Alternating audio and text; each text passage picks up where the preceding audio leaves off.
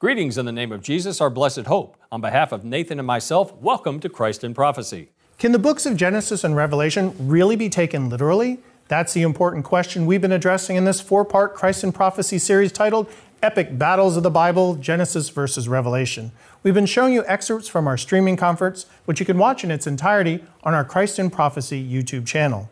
We partnered with Eric Hovind of Creation Today Ministries and Dr. Jobe Martin of Biblical Discipleship Ministries to help us combat the abuse of God's Word when one spiritualizes the interpretation of Scripture. To spiritualize means to argue that the plain sense meaning of Scripture is not its true meaning. People love to spiritualize the Scriptures because when they do, they can make the Bible say whatever they please, and in the process, they get to play God. Spiritualizing one's interpretation of the Bible inevitably results in diminishing one's understanding of God and His plan of salvation. What a travesty! We here at Lamb and Lion Ministries instead firmly believe that the Bible, from Genesis to Revelation, should be understood from a literal interpretation based on the golden rule of interpretation. If the plain sense makes sense, look for no other sense, lest you end up with nonsense.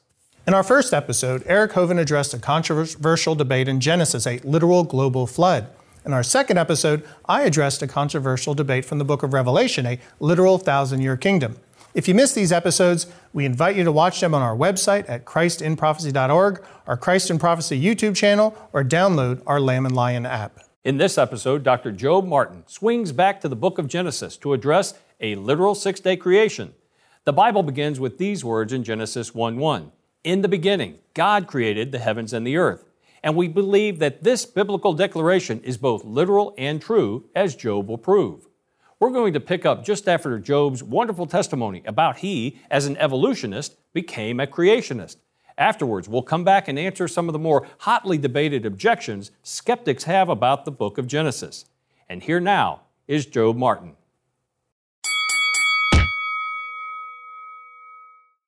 And so let's talk a little bit about those days in Genesis.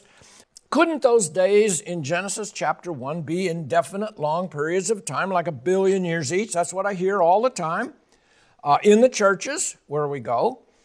And uh, so, were they normal days or were they long periods of time? Well, the, the Hebrew word that's used there is yom. Uh, that means day. And everywhere else in the Hebrew language that you have the word yom with a number, a numerical qualifier, day one, day two, day three, it always means normal day. That's how it reads in Genesis chapter 1. Then also, each of those days is half light and half dark. So if you had a billion years, each day is a billion years like evolution demands, evolution has to have billions of years, well, then we got a problem because each day is half light and half dark. So you'd have half a billion years of darkness followed by half a billion years of unrelenting light. Well, we know that doesn't work. And then you ask some questions like, how old was Adam when he died? Adam was 930 years old when he died. A Genesis one day is equal to a billion years. He lived through, let's say, half of day six, all of day seven. So there's a billion and a half years. And 930. So was Adam 1 billion 930? 1 billion, 500 million, 930 years old when he died? No, no, we know that. We know that's not true. In Genesis chapter 1, verse 14, God tells us what he means by day. He said, There were days, there were seasons, there were years. Genesis chapter 1, right in Genesis 1, he compares a day to a season and a year. Well, if a year is equal to a billion years, a day is equal to a billion years. How long then is a season? It's 90 days long. That's 90 billion years. If a day is equal to a billion years in Genesis 1, how long is a year? Well, you can't do it. You absolutely can't do it. And then uh, uh, over here in Exodus, right in the Ten Commandments, uh, Exodus uh, chapter 20, about verse 9, God says to people, Six days shalt thou labor and do all thy work. Okay, how many, how long is a work day that we work? Is there any question about that? I mean, does anybody go off and work for six billion years? Uh, no, we know what those words mean. It might, it might seem like billions of years sometimes, but those are normal days, right in the Ten Commandments.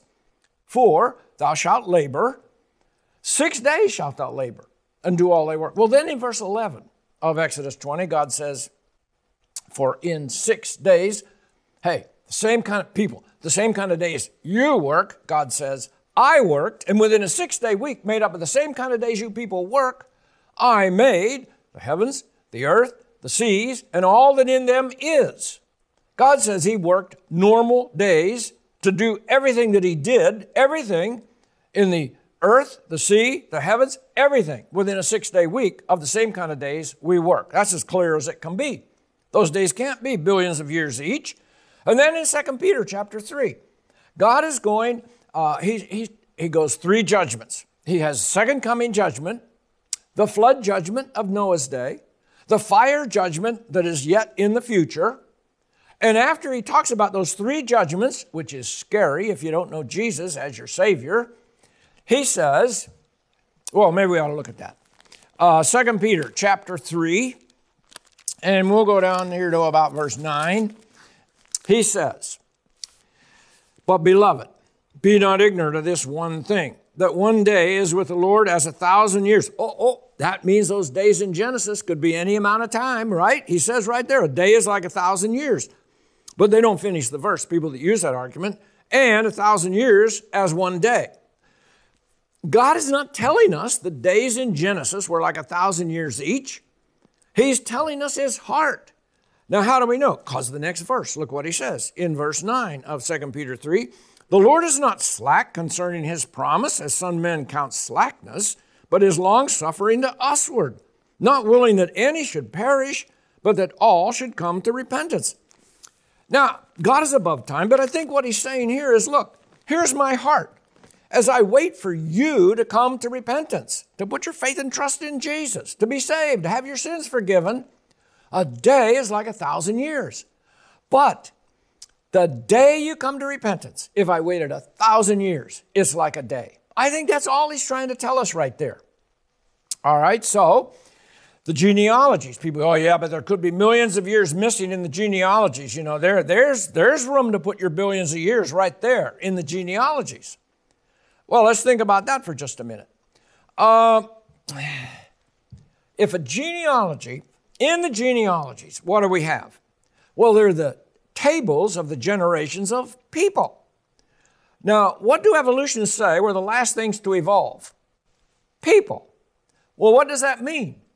Well, that means people are already here because we have genealogical tables, which is telling us the record of people. Everything else is already here because evolution says the last things to evolve were people. Well, if everything else is here, then even if you had billions of years missing in the genealogical tables in the Bible, it wouldn't help you with evolution because everything is here. And so that argument doesn't work. So what can we do? We can just trust God that He has told us everything He wanted to tell us. And uh, uh, let me go here for a second. Okay, so what do we have in the genealogical tables? We know it was seven generations from Adam to Enoch. That's in Jude, verse 14. So there's nothing missing there. And then we also know that uh, Adam overlapped Lamech. Adam and Lamech, well, it's like Adam and Lamech. Hey, Lamech, my great, great, great, great, great, great grandson, come here, I want to tell you something. I shouldn't have eaten of that fruit. And uh, Lamech then is uh, Shem's granddaddy. And so Lamech comes uh, and talks to Shem. Hey, here's what your great, great, great, great granddaddy Adam told me. Then Shem comes through the flood, out the other end. Shem overlaps Abraham by at least 50 years. Shem probably talked to Abraham. They all lived right around there. Well, what does that mean? There are no huge gaps in the genealogical tables, but it wouldn't help you even if there were. So you have to decide what do I believe? Do I believe that God created everything about 6,000 years ago, just like He says in the Bible. And that's all we can get from the Bible. So that means people at the very beginning. What's this? Mark chapter 10, verse 6. God made male and female people from the very beginning. Well, when was the beginning? According to the Bible, about 6,000 years ago. But if you say, oh, those days in Genesis, they could be a billion years each, well, then you're looking at the way evolution looks at this whole thing. And what does that do? That puts man at the very end of about a 15 billion year period. So, which one do you believe? Do you believe uh, man at the beginning, like the Bible says, or do you believe man at the very end, the very last second, geologically speaking, of a 15 billion year period? Which one? Which one do you believe? See, down in your heart, you have to decide.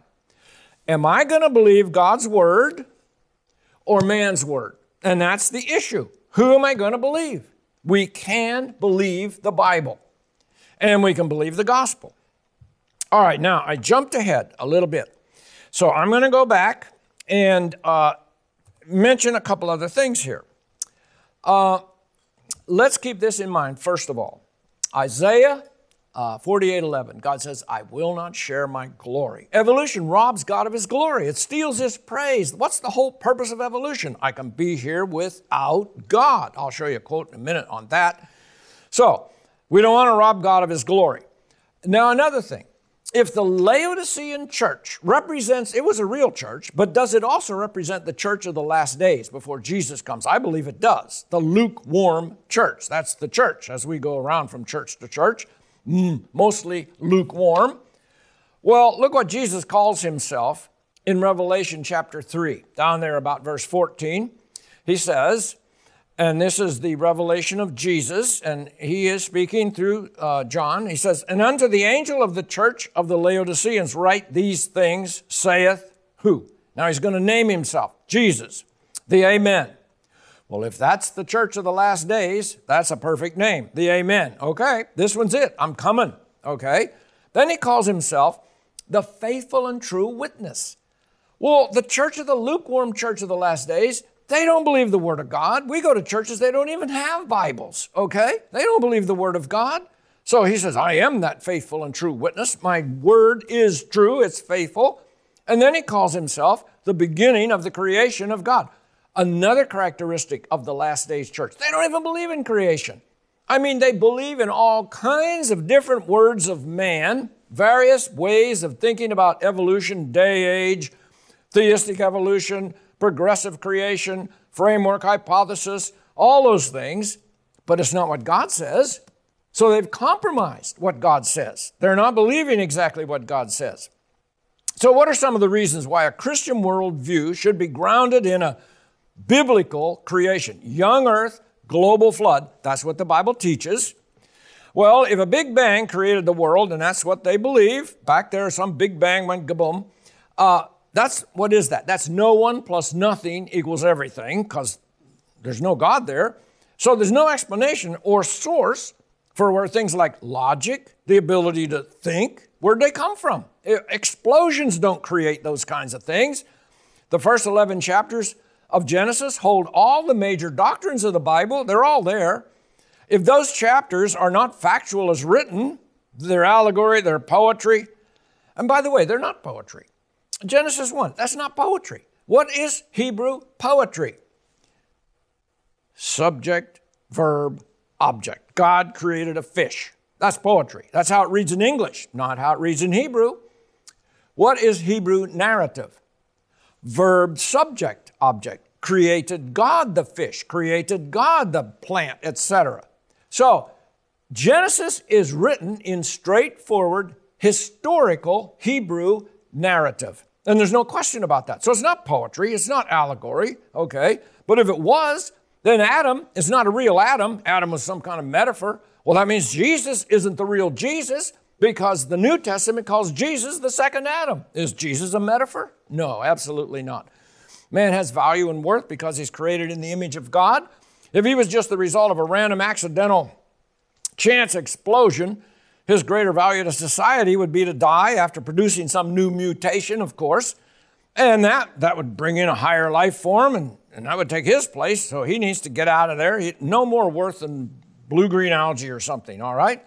So a Big Bang explosion couldn't create beauty. How's an explosion create beauty and regularity and symmetry and law and predictability and, and things like love and music, logic? Explosions don't do that. Only God could do that. No observable science supports the idea that random, chance, mindless processes brought everything into existence. Absolutely. None.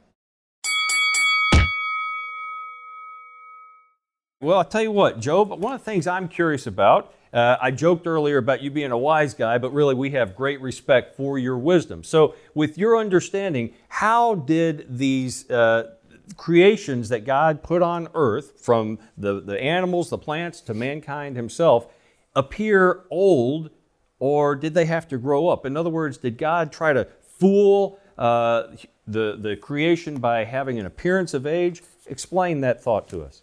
Well, uh, we just have to believe what God says. And what does He say? On day six, He created Adam. Now, was Adam a little baby? I mean, oh, look at this. No, he's a full. Okay, I'll make this up. Let's say Adam is walking around in the garden, and here comes uh, Michael the archangel. And Michael says, Well, hello, my name's Michael. Adam says, Well, my name is Adam. And Michael says, Well, how old are you, Adam? Adam says, oh, I'm 10 minutes old. God just made me like I am 10 minutes ago. Uh, he was created fully mature. He, he puts Adam, God puts Adam to sleep. And he takes out a rib, Genesis chapter 2, by verse, where is it, 22 or so? He takes out a rib and he makes Eve. And Adam wakes up and there's Eve. And Adam says, Whoa, Eve, you're just beautiful. How old are you, Eve? No, 10 seconds. God just, no, you got to be 20 years old. No, I'm only 10 seconds old. Uh, Eve says, I'm hungry, Adam. Adam reaches up, picks a ripe peach, hands it to Eve. Man, Adam, what a farmer. How long does it take to grow a tree like that? Three days. You can't grow a tree with ripe fruit in three days. Yeah. If we're going to believe the creation account as it's written, we have to believe we have a God that doesn't need time. Amen. Amen. By the way, his miracles prove it. They certainly do. I mean, you look at John chapter 2, the wedding at Cana. What's he do? He takes six water pots. How many days in the creation week? Where he worked? Six. Six. Oh, that's true. Six water pots. Wait. Six days in the creation week. He creates what tastes like fully mature wine. He created fully mature people, plants, everything in six days. He does six water pots. Same thing. Actually, that's parallel to the uh, Septuagint account, the, the Greek account of the Old Testament. It, what's Genesis 1? In the beginning. John 1. In the beginning. Genesis 2. Man into marriage. John 2, where we just were with the wedding. Man into marriage. Genesis 3. The fall, the curse. John 3. The answer to the fall, the curse. And it goes on. The first 11 chapters of Genesis are paralleling in either the Greek or the thought to the first 11 chapters of John. Fantastic. Beautifully fantastic. said. Now, I, I got this from an atheist I, I debated twice on his uh, podcast, and he told me, well, if God knows everything, then why didn't he just stop Adam from sinning? I mean, after all, why are we going through all this? Why didn't God just say, hey, I know that's going to happen and stop it? You want to start on that one, Eric? Sure, I'd be happy to. That the big question we have to ask is is God the author, the creator of evil? Or is evil the result of man having the choice to choose to love God or reject God, obey God or disobey God? And the reality is, God put the first two perfect humans in a perfect environment with only one restriction don't eat of the tree of the knowledge of good and evil. If you do, you're going to physically die and you're going to spiritually die.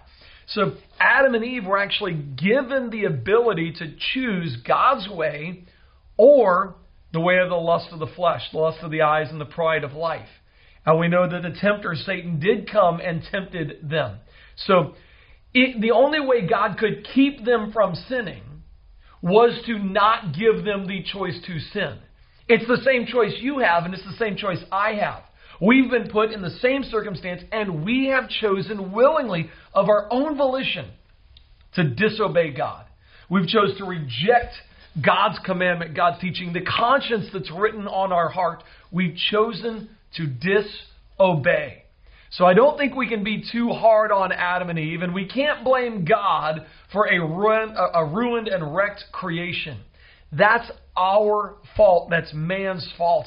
God is the one who wanted, who created a perfect world and will restore a perfect world one day. And man, tell, I, I, I hadn't thought about the way you just phrased what you said. It, I wrote it down in my notes here. And I, I hope you guys are taking notes, guys. This, you guys that are watching this conference and this Q and A are getting a lot of great information. It, that just proves nature versus nurture wrong. It is the, the state of the human heart. We are sinners by nature that need uh, a Savior.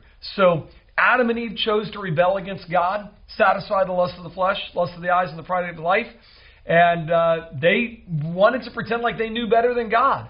And if you guys that are watching, and if I'm honest with myself, we would have to say, you know what?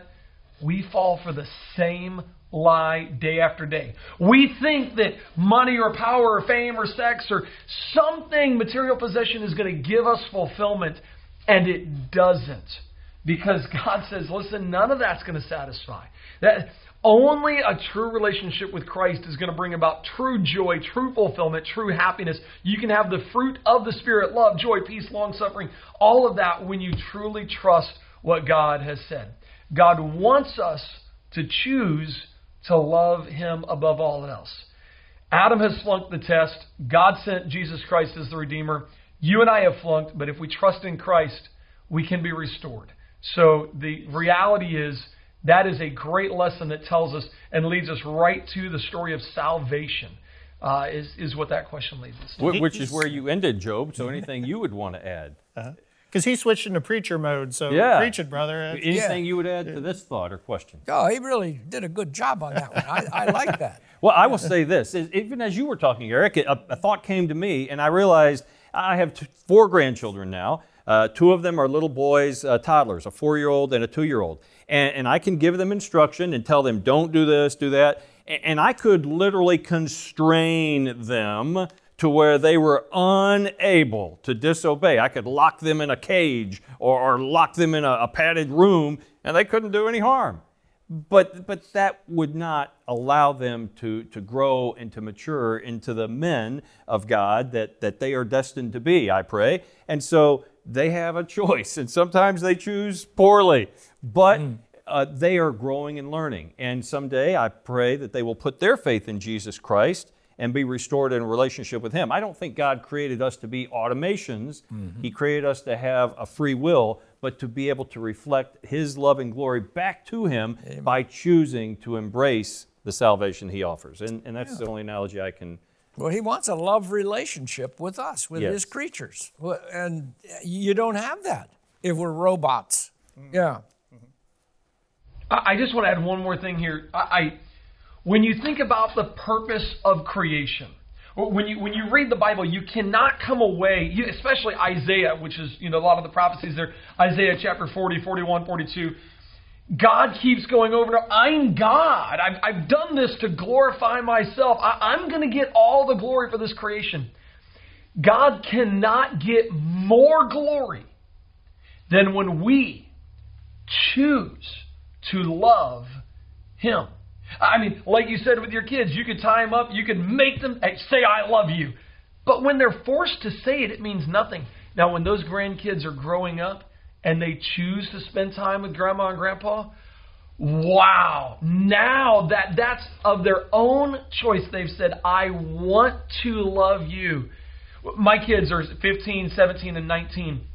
And as they grow up, as they get out of the house and then decide to come back and spend time with mom and dad, oh, it, it doesn't get better than that because then we know this is of your own choice. You're choosing to spend time with me rather than me forcing you to spend time with me.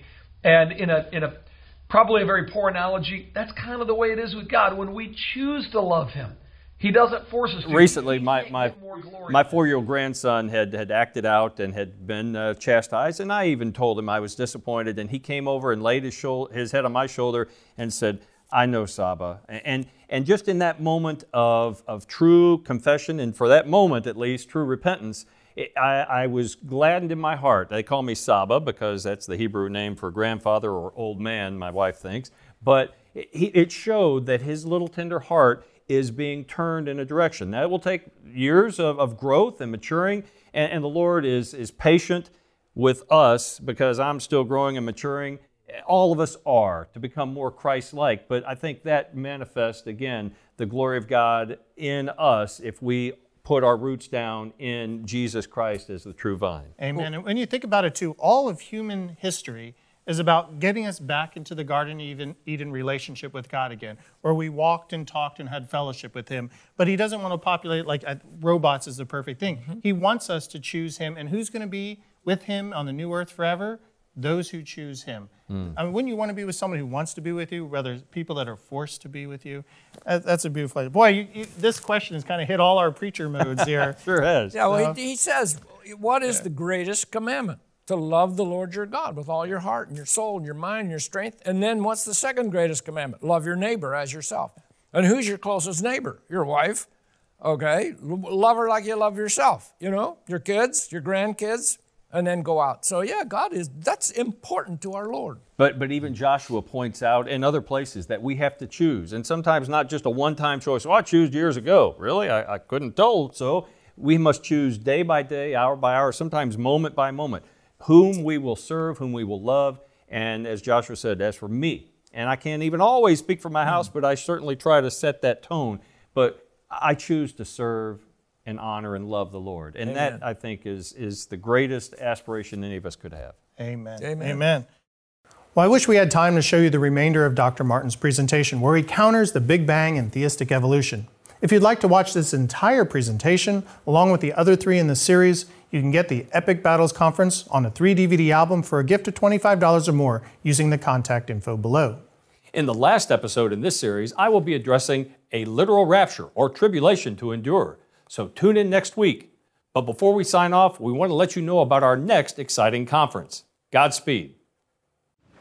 Ladies and gentlemen, the storm is here. Watchmen are shouting their warnings that Jesus is standing at the very precipice of heaven, ready to return and snatch away the church in the rapture. Are you ready? Equip yourself to understand the signs of the end times that point to the imminent return of Jesus Christ by joining your fellow watchmen at the Lamb and Lion Ministries 2022 Bible Prophecy Conference this July 23rd, held at First Baptist Church in Forney, Texas, a suburb east of Dallas. Our theme this year is Storm Warning, the urgency of the rapture. Tim Moore and Nathan Jones will be joined by the prophecy pros Jeff Kinley and Todd Hampson, along with several other special gifted gifted speakers. Get your Bible questions answered during two question and answer sessions. Arrive a day early and join us for a special gathering Friday evening. Seating is limited, so secure your reservation today from our website at lamblion.com. You won't want to miss this conference for all the world.